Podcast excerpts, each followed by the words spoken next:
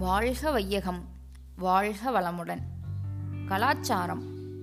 நம் மொழியில் கலாச்சாரம் என்ற வார்த்தை இருக்கிறதே அது கலை ஆச்சாரம் என்ற இரண்டு சொற்கள் இணைந்து உருவான கூட்டுச்சொல் இதில் கலை என்ற வார்த்தை எப்படி வந்தது என்றால் இயற்கை வளத்தை வாழ்வின் வளமாக அறிவின் நுட்பத்தினாலோ கைத்திறனாலேயே உருமாற்றி அழகுபடுத்தி நாம் துய்க்கிறோம் பாருங்கள் அதுதான் கலை.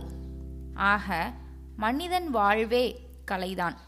அப்படி இந்த கலையின் காரணமாக விளைவு தனக்கோ பிறர்க்கோ தற்காலத்திலோ பிற்காலத்திலோ அறிவுக்கோ உடல் உணர்ச்சிகளுக்கோ துன்பம் இல்லாத விழிப்போடு இருந்து கொண்டு அளவோடு முறையோடு கலையை நாம் பழகி வந்தோமானால் அந்த நெறியின் பெயரே ஆச்சாரம். துன்பம் எழாமல் காக்கக்கூடிய ஒரு நெறி ஒரு முறை ஒரு அளவு. இது எல்லாம் பார்த்தோமானால் அதன் பெயர் ஆச்சாரம் என்று சொல்வார்கள். அதனால் கலை கூட்டல் ஆச்சாரம் கலாச்சாரம் என்றானது. ஆங்கிலேயர்கள் நமது நாட்டுக்கு வந்தபோது பார்த்தார்கள்.